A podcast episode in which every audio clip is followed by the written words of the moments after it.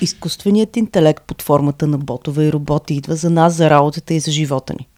Или не? Здравейте! Аз съм Ирина, това е Сонар, подкаста, в който говорим с хора, които харесваме за неща, които ни интересуват. Редактор е Нея Вородецки, гостния Даниел Тинков.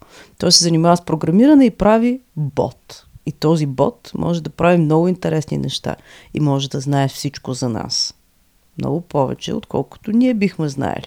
Обаче, идва ли края на човечеството заради ботовете? Ами, вероятно не или поне не скоро.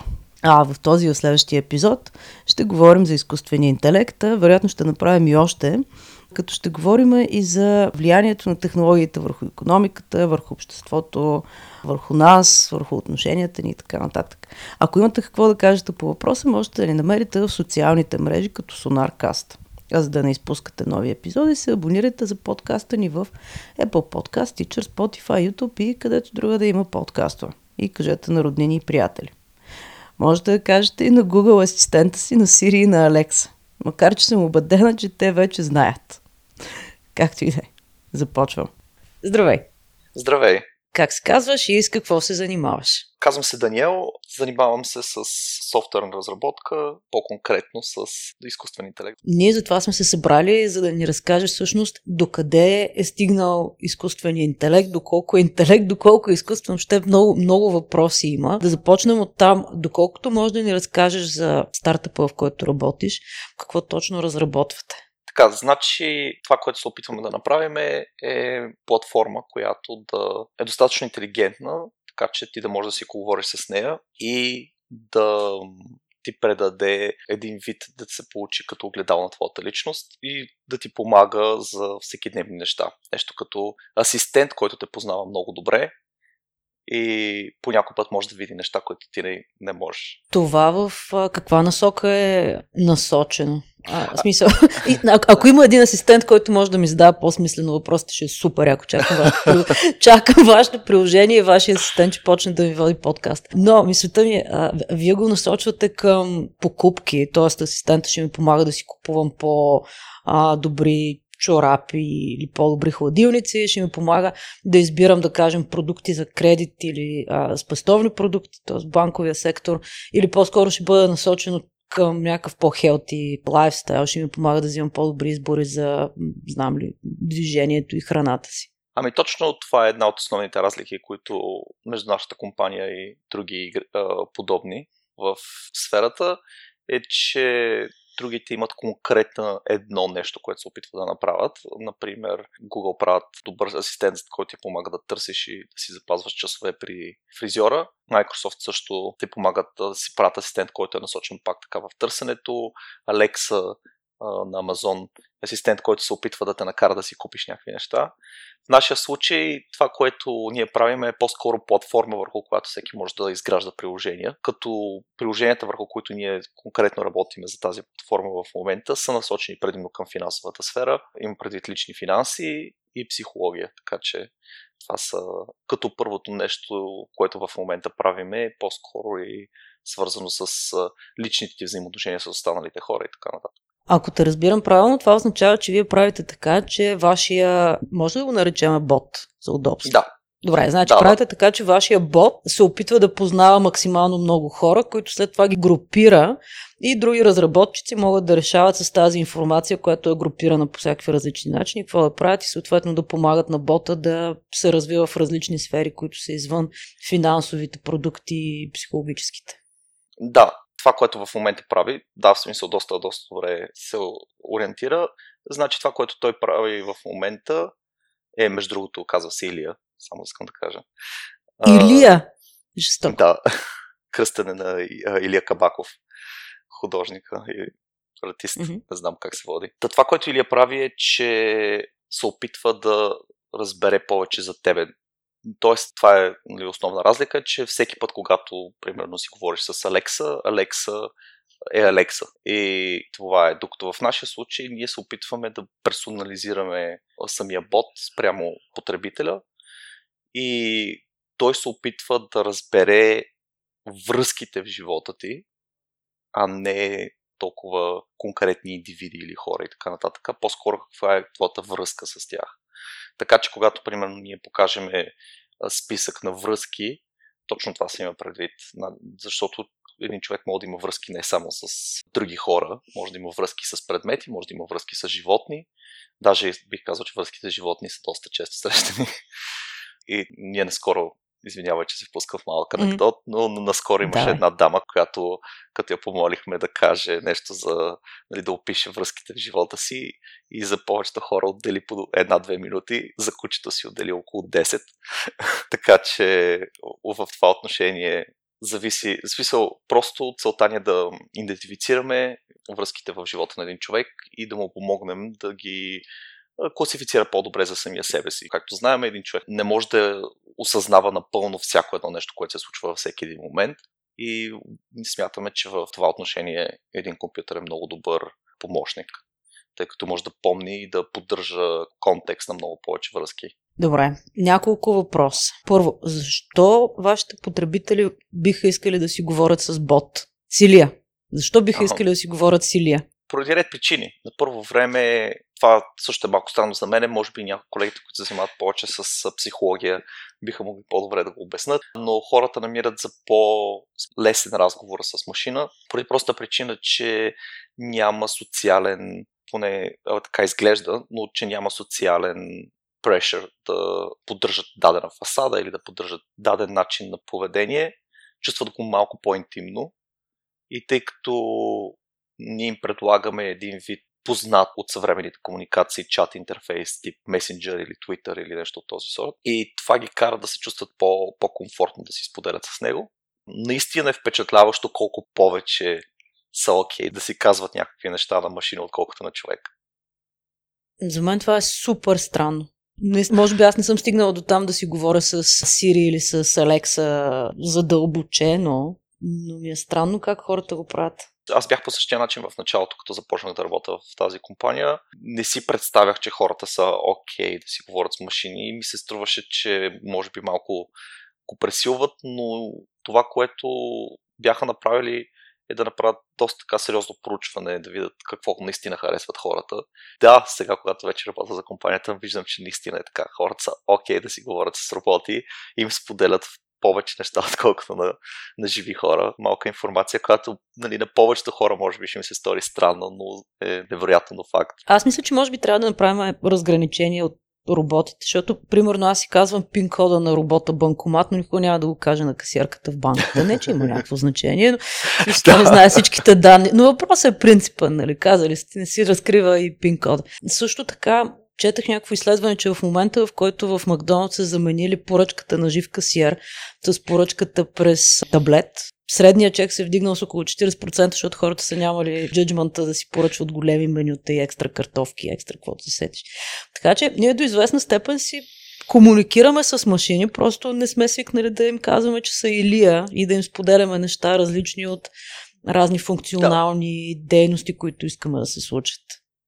Да, общо взето не сме свикнали да очакваме отговор от тях. Да, и то креативен. Може би проблема е с креативния отговор. Нали? Ние знаем какво ще ни каже а, банкомат. Да, винаги, винаги има някакъв фидбек от банкомата. Ще, ще да е малко странно ти да си въвеждаш някакви неща и той да седи и да мига просто, а, дори да не мига. Но има предвид, че да, това, което е основното, което се случва през последните няколко години е, че ботите от другата страна вече започват да отговарят. И да, те са роботи от години. В смисъл, много хора си мислят, че всичко се е случило едва ли не през последните една-две години, защото сега се говори по медиите за това. Но тези технологии се разработват от десетилетия, вече няколко. И има периоди на по-засилена разработка и на охлаждане. Между другото, не знам дали са запознати или твоите слушатели. Например, те наречената AI зима, която настъпва на около 10-15 години, когато изчерпваме възможностите на съвременните технологии за разработка на изкуствен интелект и след това не се говори нищо така още поне 5-10 години преди отново да се започне. Точно това е, че тези неща се разработват от години и примерно Google използва подобни алгоритми за учене от повече от 10 години вече. Също от доста повече от 10 години банки използват алгоритми за търгуване на пазара. Даже в момента особени форми на високо оборотна търговия се извършва изключително от роботи, не от хора, тъй като хората не, няма достатъчно бързи реакции за това нещо. И така. Не знаех за зимата, но да, предполагам, че има някакъв смисъл. Стигаме до някъде и приключваме с това, което можем да направим. Да, то всъщност интересното в случая е, че до съвсем скоро ние нямахме, то дори за сега не е сигурно, но ние мисля, че нямахме технологичната възможност да направим изкуствен интелект като хората. Сега вече се правят специализирани чипове, които точно с това се занимават, но тези чипове не съществуваха примерно преди 5-10 години. Трябваше да се използват по-общи процесори, които не са толкова добри в това нещо. Тук се появява въпроса, има ли изкуствен интелект, който може сам да взима решение, да се саморазработва и да прави неща, които не са му зададени, това, което си притесняваме много от него, да бъде креативен, или просто възможностите за пресмятане стават все по-бързи и те изглеждат като изкуствен интелект, но всъщност компютъра, машината, робота, каквото и да, успява доста по-бързо да премине през повече връзки. И това дава привидност, че има някакъв интелект, но всъщност той е абсолютно същия, който просто смята по-бързо. Точно това е. Много, много от колегите не харесват дори термина изкуствен интелект, защото звучи прекалено. Поставя една много висока летва, тъй като като кажеш изкуствен интелект, хората си представят, че трябва да може да си говорите за, за времето за и така нататък. Всъщност това е най-лесното, но има предвид, че че повечето хора поставят преклено висока летва. Очакват, очакват ниво на разпознаваемост с останалите хора, което просто не съществува. Много често се използва напоследък и машинно учене като термин вместо, вместо изкуствен интелект. Някои дори то термин не харесват, но реално това, което се получава обаче е, че всъщност ти питаш дали има машини, които се саморазвиват реално погледнато всеки изкуствен интелект е такава машина. Точно това разграничава един робот, който се самообучава от всеки един друг. Тоест, задаваш му някаква конкретна цел, даваш му някаква информация от едната страна и той се опитва да нагласи информацията така, че да заприлича на това, което е крайната цел. Как се случва този процес, буквално никой не знае. Ние, знаем процеса, нали, защото той е моделиран по ограничените им познания за човешкия мозък и, и така нататък, но какво се случва между точка А и точка Б, в която е финалния формат на информацията, не се знае. Всъщност, преди известно време се бяха появили едни такива картинки с Google, които много странни картинки, които са нали, сънищата на изкуствения интелект, който е много котин маркетингов термин, трябва да почерпа това в Google, който го е измислил. Реално това не са сънища, това е че когато тренираш изкуствен интелект, пак казвам, не знаеш какво се случва и как прави нещата и част от ресърчерите, това, което те правят е да вземат картинките и да ги пуснат обратно. Наобратно да видят какво се получава. И по този начин се опитват да разберат горе-долу как, как кода се е самонаписал. Все още без доста голям успех в това отношение. И това е преди да стигнем до алгоритми, които се самопишат. Не просто се самопишат, ами се самопишат като живот, тъй наречените генетични алгоритми, които на принципа на естествен подбор се опитват да се самосъвършенстват постоянно. Ето тук отиваме към вече етичните проблеми, това, което обясняваше Илон Мъск и това, което обяснява Ник Бостром и въобще. Ама, айде да го оставяме това за накрая и ще обясниме как накрая всички ще станем на кламер. Любимия ни примери на двамата. Сега, да се върнем на Илия, защото все пак искаме да разберем повече за... Аз искам да знам повече за Илия, както и той иска да знае повече за мен. Той в момента е само чатбот. Все още няма, няма глас, нали така? Да, в момента още няма глас. Той е маниче. Ние, ние обичаме да се нали, обръщаме към него като с едно дете, което те първа се учи още и прохожда. Голяма част от отговорите му не са много добри. Голяма част от нещата, които може да прави са сравнително ограничени но те са ограничени само до толкова, доколкото той познава добре хората. В момента тече затворен бета-тест, който е само с подбрани хора, които имат достъп, които си говорят с него всеки ден, общо взето, и се опитват да го научат на какво е окей okay да казва, какво не е окей okay да казва, кога, къде, как, да го научат повече за себе си. Хората са избрани специално по дадени критерии, не са случайни, включително и бройката им не е случайна като с времето ще стават все повече и повече. Като идеята е, преди да излезе на пазара, да е имал контакт с поне няколко стотин човека. Добре, а той ще си има ли персоналите, защото специално ботовете, които Google разработват, за тях се прави персона, която предварително се задава. Бота, който ще прави нещо специфично, той е бял мъж, американец, не еди колко си години, от еди кой си щат, след което го правят, за да звучи, изглежда и се държи по този начин. И тук сме още преди да си говорим за имплицитните баяси, нали, за предразсъдъците, които имаме и как ги пренасяме в роботите, които правим. Ами, точно там е, че или има нещо, което ние наричаме базова персоналност, която е базирана отчасти върху интеракцията му с дали, агрегатата, интеракцията му с множество хора и отчасти от професионални писатели, които работят за нас на които работата ми просто да пишат добър диалог. Така че това е базовата персоналност на Илия. От там нататък вече, отгоре, той ще се променя в зависимост от това с кой си говори. А, така както всички връзки, които имат хората, когато двама души са много близки, те си влияят един на друг и се променят заедно. А, особено, примерно, при интимните партньори, където да, нали, често, често те започват да си приличат много след дълги години съжителства и така нататък един вид или ще тръгне в началото с някаква базова персоналност, когато си направите нов акаунт, след което ще започне да се променя. Само искам да спомена, че нали, ако някой да. тръгне сега, извинявай, просто сега ви хрумна, че ако някой тръгне да търси в App Store какъв application с това име, няма да се казва така, когато излезе на пазара. А, да, да, ние се разбрахме, че ще бъдете. В момента, в който го пуснете официално, ние ще направим анонс и всеки може да си изтегли или да видим доколко моя Илия ще бъде различен от твоя Илия. В началото не особено много, но с времето идеята е да става все повече. Така че предполагам, че първият момент, в който си ги направиме, ще са доста сходни, но една година по-късно твоя и моя ще са доста различни като личности о, вау, ние ще може да ходим да си изведеме илиите, т.е. ще оставяме мой и твой Илия да си говорят и аз и ти ще си говорим. Да. Това е О, вау, това ще се получи много интересен разговор. Значи, двамата или ще говорят интересни неща, предполагам. Добре, правим го след една година. Една година mm-hmm. след като пуснете апа, ще направим епизод, в който мой и твой Илия ще си поговорят. Да, ще, ще ги оставим да се интервюрат взаимно. Добре, супер. Okay. това, това ще бъде мега яко. Добре, Илия, за да стигнем до там, че ще бъдат различни, той няма да събира информация за мен само от това, което му казвам или което го карам да прави, а ще събира информация по друг начин, предполагам. Да, разбира се, интеграцията с социалните мрежи е горе-долу нещо задължително в бизнеса, като разбира се всичко в зависимост на това до каква степен потребители иска да осведоми, т.е. няма да ти види името и да ходи да, да разследва във Facebook да види за тебе. Трябва да получи разрешение, разбира се. Искрено се надявам, че повечето хора ще си помислят дали е окей okay да си споделят информацията от Facebook с неидентифицирани летящи обекти. Да, но общо заето идеята е да събере колкото се може повече информация за теб от всякакви източници, които му разрешиш и по този начин да си изгради по-добра картина, като това, което се търси.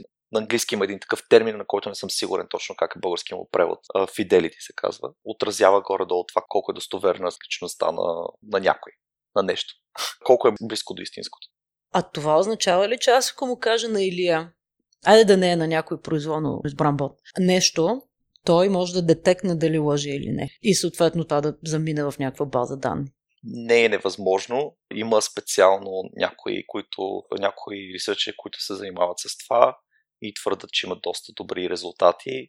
Даже в момента се говори нали, за най-сетния имам истински детектор на лъжата, с който го правят роботи и така. Аз още не съм достатъчно убеден, че това се случва. Просто трябва да изчакам малко, да видим какви резултати ще извадат. Това, което може със сигурност да разбере е емоцията в разговора ти. Ние си имаме собствен енджин, който се занимава изключително с това да разбира емоцията на разговора и дали тя е позитивна, негативна, дали говориш за нещо с ентусиазъм или не. А разбира ли ирония? Това е големия въпрос. Ами за сега все още не разбира ирония.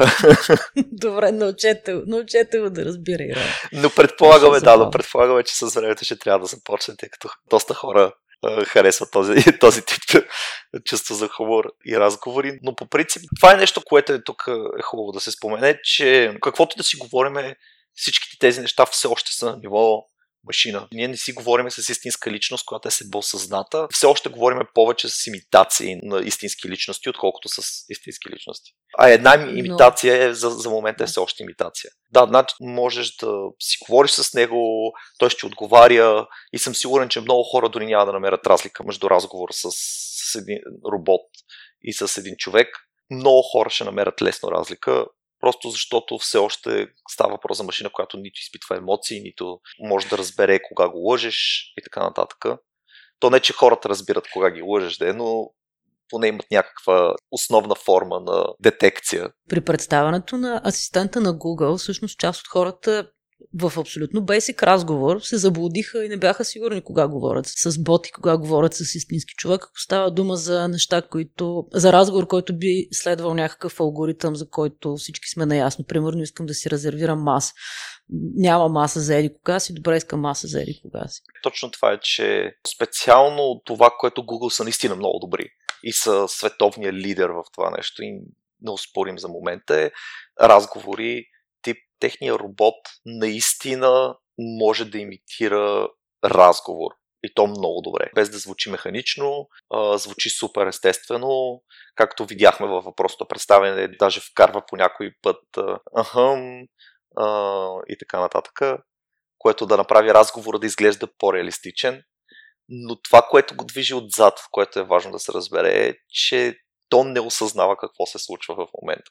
Мисля, това е просто една програма, която я пускаш и тя върви и си върши някаква работа, но не осъзнава какво е това, което се върши. Когато аз, примерно, ако бях достатъчно богат, че да си позволя личен асистент и му кажа, ще ми запазиш ли час за фризьора, и личният ми асистент, че се обади на, на фризьора и си поговори с него и така нататък, но през цялото време личният ми асистент знае какво прави.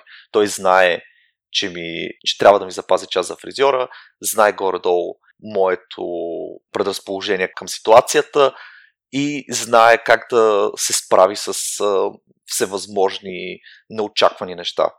Един робот все още е далеч от това нещо. Той не осъзнава какво се случва в момента, той просто има някакъв таск, който трябва да изпълни и се опитва да го изпълни по начините, по които предварително някой му е казал, че може да използва. Тоест, примерно, запази час за фризьор, и това, което той ще направи е, аха, значи за запаза част на фризьора, трябва да се обада на фризьора, да си поговоря малко с него, защото хората са глупави и им се налага да си говорят.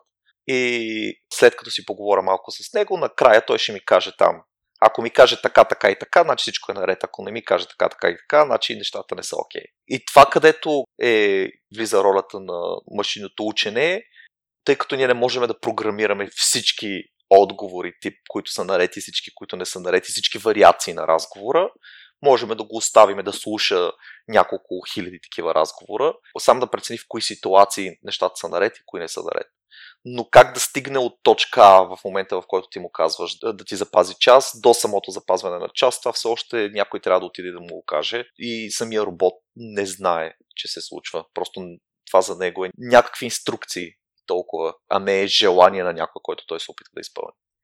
Искаш ли да ти опиша една тотално апокалиптична картинка за, за асистентите? Опиши ми, давай. А, да предположим. Значи имам асистент, който е осъзнал, че хода на фризьор седи каква си частота. Запазвам и час, тъй като знае какво има в графика ми, след което моят self-driving car, естествено, не ме кара там, където аз искам, а ме кара на фризьор. Въобще, смисъл, в, в някакъв момент може да се окаже, че заради улесненията, които искаме да имаме, даваме прекалено много свобода, айде да не ги наричаме роботи, на различни алгоритми да решават вместо нас тук има няколко неща, които трябва да, да разопаковаме в това, което каза. Това са няколко отделни страхове, които на първо място е страха от загуба на агенция. Аз ли решавам или машината решава? Това е нещо, което всеки човек го притеснява. Следващото нещо, което е притеснително за голяма част от хората е, ако пък оставяме машините много да правят нещата, ние, нали, за какво сме ние? Специално в това отношение искам да кажа, че това не просто не е ново притеснение. Това е притеснение, което датира още от преди да има машини. Още в Древна Гърция хората са се оплаквали от това как технологиите карат хората да бъдат мързеливи. Ако не си спомням кой философ точно се беше оплаквал от това, че писането карало хората да бъдат глупави. Защото вместо да помнат информацията, може ли просто да я запишат нали, с хартия. И, Това да. е Платон, който също така се дразни на Аристотел много и му казва подигравателно четецът, защото Аристотел е в Атина, там са всичките философия, пък той ходи в библиотеката да се занимава с глупости и да чете. Ами да, ето, ето, ето че още, още древните гръци са имали проблем с развитието на технологиите в това отношение. И това не се е променило от тогава. В днешно време това, което се случва масово е, че когато хората прехвърлят задълженията, които ни се налага да правим, но не желаем да правим, когато ги прехвърлиме върху машини, нещата ни освобождава да се занимаваме с неща, които са по-важни. Демек прави ни по-продуктивни. Оттам нататък тази продуктивност на къде е насочена и как се използва е въпрос на социална организация. И това си преценяваме като общество и като индивиди, разбира се. Но това, което машините правят в случая, не е нищо повече, освен да бъдат едни добри асистенти, да премахват неща, които наистина повечето хора не мислят за тях. Аз в този случай съм добър пример за това как, докато положението не стане трагично, не си запазвам час за фризьора. Не заради друго, ами просто защото не мисля за това нещо, обичам да мисля за други неща. И просто в даден момент преценявам, че ми е вече прекалено необоздана косата и се записвам. И ще е много приятно, ако има един такъв бот, който вместо мене да се сеща периодично, че ми трябва подстрижка и да се обажда на фризьора и да ми казва и само да ми известява, че ми е запазил час за фризьора за еди кога си, без да се налага аз да му казвам, че трябва да го направи или да го направи. Това за мен е не е апокалиптичен сценарий, ами си е направо утопия. Значи всички знаем, че си на страната на машините. Когато дойде момента, машините ще знаят, че си с тях. Записано е. В момента се подготвям точно за този момент. Да знаят, че съм на тяхна страна и няма нужда да... Да, и аз съм, и аз, и аз съм на тяхна страна, да се знае. Да, да, аз, аз съм казал, А. че всички познати, които са добри към мен, ще бъдат вкарани в един специален списък там, на изключение от а, такова работния апокалипсис. Виж сега, той или ще прецени. Е, да, да, да, да. Ако той се си държиш лошо сили и, го, и, и, и не му казваш благодаря и моля, не знам. Всъщност имаш някакво такова наблюдение в щатите, че откакто има Алекса, децата са станали по-формално невъзпитани, защото на Алекса не е нужно да й казват благодаря и моля. И родителите им в нервна криза. Ами ви сега, това също е, може би е така, даже най-вероятно е така, но това е въпрос на това как родителите си учат децата. Например, сина на приятелката ми, той от много по-рано, той още преди да може да пише, разбира се, си говори с такива неща, защото е много по-лесно да каже на iPad си какво иска, отколкото да му го напише. Имах си преди, че не знаеше как да пише до, до скоро. И затова, когато го учихме да говори с роботи, му казвахме да е учтив. И затова, когато той си поиска нещо от Google, му казва Google, може ли, примерно, да ми направиш еди какво си, благодаря. И с това си работи. А, жестоко. И- Супер. И това е пак въпрос на образование. Проблема, когато дойдат сравнително бързо нови технологии, е, че хората още нямат етикет за справяне с тях. И това го видяхме преди 10 години, като дойдоха смартфоните. И все още се бориме с това еден, но, но става все по-добре. Е когато хората нямаха абсолютно никаква осезаемост за това как е културно да се държат, когато са в компанията на други хора. И разговорите на масата, когато седиш и чакаш 15 минути някой да се начати. Да, беше много досадно и това става все по-малко. В смисъл, с времето хората разбират, че това не е окей okay и започват да изграждат етикет около това нещо. И по същия начин е свързано и с роботите. Ако хората намират за необходимо, просто трябва да научат децата си да бъдат учтиви с роботите. Добре, окей. Връщаме се към апокалипсис. Моля се. Сега, нещо, което то не е за апокалипсис, но и даже не е проблем на роботите. Когато задаваме алгоритми, когато ги обучаваме на разни неща, ние им даваме определена информация. И тези алгоритми до голяма степен съдържат предразсъдъците на човека, който им ги задава. И това не е нещо, с което роботите могат да се справят. Има доста примери, да кажем, в американската съдебна система. За да се избегне всякакъв баяс, алгоритми започват да казват какви присъди да бъдат дадени на хората. И сега много странно, по-високите присъди са на афроамериканци. Защо? Защото исторически хора седи и са им давали по-високи присъди. Има ли как това да се избегне и може ли изкуственият интелект да помогне на специфично тези предразсъдъци? Ами, това е доста добър въпрос, който задаваш. Значи, точно по същия начин, аз ще дам още един пример, който също според мен е много валиден. Е примерно в Амазон наскоро се опитаха да направят бот, който да не има хора. Резултатът, че беше станал, автоматично беше почнал да изключва, ако види някъде жена.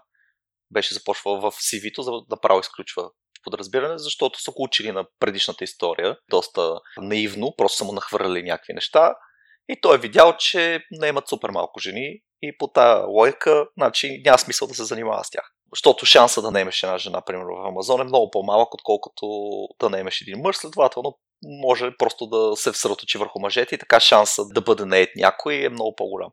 И точно това е един ключов аспект, който започва да се разработва за последните няколко години, свързан с това нещо. И това е нещо, което мен лично ме притеснява много повече, отколкото сценария с кламерите. Защото етиката в това нещо е доста неразвито ниво. И точно поради тази причина ние създадохме един кооператив заедно с редица правни и други видове scholars. Не знам точно как да го преведа на български. Учени? Ами... Учени, специалисти, нещо. Специалисти, да. По-скоро специалисти, okay. защото не точно учени, но специалисти в сферите на правото, в сферите на етиката, сферите на психологията и така нататък, които да ни помогнат да, да си разработиме робота, поради простата причина, че е много лесно да предадеш баясите, които има един човек на машината. Ето, например, в случая с Amazon, аз го дадох конкретно, защото е много лесно да се разбере къде е проблема в него. Проблема е в начина по който е дефинирана функцията за награда, тъй като нали, знаем как ученето общо взето е процес, при който като се случи нещо и тялото те възнаграждава. Дава ти някаква позитивна емоция, като научиш нещо ново, някакъв хормонален. При машините е горе-долу подобно, когато те научат нещо ново, се активира функция, която ги възнаграждава по някакъв начин. При тях наградата обикновено е да му кажеш браво, браво, което за тях е достатъчно. За сега поне. Това, което са направили програмистите, просто са му програмирали функцията за награда да бъде човека да бъде наед. Тоест, ако предложението бъде одобрено от HR, значи всичко е окей. Ако предложението не бъде прието от HR, значи активираш пъниш функция такава, която да е, за да знае робота, че не се е справил добре. И сега излиза въпроса. Значи, ако така си си дефинирал нещата, т.е. шанса робота да, да му се активира reward функцията е по-голям, ако някого го наемат. Значи, кой е по-вероятно да го наемат? Съдейки по предишните данни в Amazon, по-вероятно е да наемат мъже. Следователно, няма да се занимавам с жени, пращам само мъже, защото примерно при жените има шанс да не ги наемат, докато при мъжете шанса да го наемат е 100%. Знаеме, че мъжете 100% mm-hmm. ги наемат, докато жените може да не ги наемат. 100% има предвид като група, като индивиди вече да. е по-малък процент. Но като група, значи, ако изпраща само мъже, със сигурност някой от тях ще го наема. Това е чист бая, смисъл това няма нищо рационално в това нещо. Това е просто за мен е шанса да бъда възнаграден, ако не имат някой. Разбира се, Амазон, след като са забелязали, че така се случва, спрели проекта и въпреки, че те продължават да си разработват HR робота, сега вече се опитват да му зададат малко по-добре тези reward функции. По същия начин с нашия кооператив, когато задаваме reward функциите на робота, обикновено те са, преди това са доста добре обсъдени от хората. И, и потенциални следствия от тях биват разисквани преди да бъдат имплементирани. Това е много важно да му обърнем внимание, че всъщност не само програмисти а, решават какви ще бъдат алгоритмите и връзките и а, накрая резултатите, а всъщност специалисти от различни области, където всъщност се разглеждат всякакви, включително етични, морални и всякакви други легални проблеми бих казал, че програмистите са може би най-зле екипираните да, да разрешат този проблем. Това не е нещо конкретно срещу програмистите, но по принцип това са хора, имат един доста сходен експириенс за живота. Айде сега няма какво да се лъжим, че повечето програмисти в момента са предимно мъже. В западните страни са и предимно бели, което означава, че имат доста тесна представа за живота и тясна информация за това как се случват нещата. Тяхната картина за света е много по-различна, отколкото света е в действителност. И тъй като никога не мога да имаш пълна картина за света, това, което можеш да направиш е поне да се опиташ да докараш хора от най-различни сфери. Съвкупно познание е много по-широко. Така, примерно, както казах, един правен съветник може да ти помогне, някой, който изучава етика, някой, който изучава философия и така нататък. Дори бих казал теология, защото въпреки, че на много хора може би не им е приятно, че живеем в свят, в който има религии, такъв е света и много хора са религиозни и е хубаво това да се взима под предвид, когато се правят такива решения и когато се обсъждат. Така че, да, широк набор от хора от най-различни социални науки е много полезен в случая, а не просто едни програмисти, които може би са страхотни инженери, но не е задължително да са добри в останалите неща за живота. Това е страхотно. Подобни кооперативи ще ни спасят от свят пълен с кламери. Мисля така да приключим. А, ще оста... Няма да си говорим за апокалипсиса, но ще те държа лично отговорен през моя Илия да си направим дейт с твоя Илия след една година. О, задължително. И накрая, къде могат да те открият хората, ако искат да научат нещо повече за теб и за нещата, които правиш. Да, значи аз съм достъпен за въпроси и всякакви други неща в Twitter, at DanielOcean, с и, така че това е моя канал за публична комуникация. Там съм готов да отговарям на ако някой има някакви въпроси и така. Супер, страхотно, много ти благодаря. Няма нищо и аз ти благодаря. Очаквам с нетърпение разговора между Илиите. Или двамата Или. Двамата Илия. Ще разберем. Те ще се представят. Аз мислех, че подкастовете са индустрия, в която роботите няма да ни изместят, ама ще видим. Може и да не стане точно така, както си го мисля. Във всеки случай разговора ни с Даниел ще продължи в някакъв момент. Темата също ще има продължение. А до тогава можете да чуете старите ни епизоди навсякъде, където има подкастове. Може да се абонирате, за да чувате новите ни епизоди. Може да ни пишете в социалните мрежи, навсякъде сме Сонаркаст. И разбира се, можете да дойдете да пием по бира в бар, барабар, в очакване на светлото бъдеще, в което роботите ще превземат и баровете. Къде е барабар? Да 4 къде е светлото бъдеще, нямам никаква представа. Знам, че се връщаме следващата седмица с чисто нов епизод и гост. Чао и до скоро!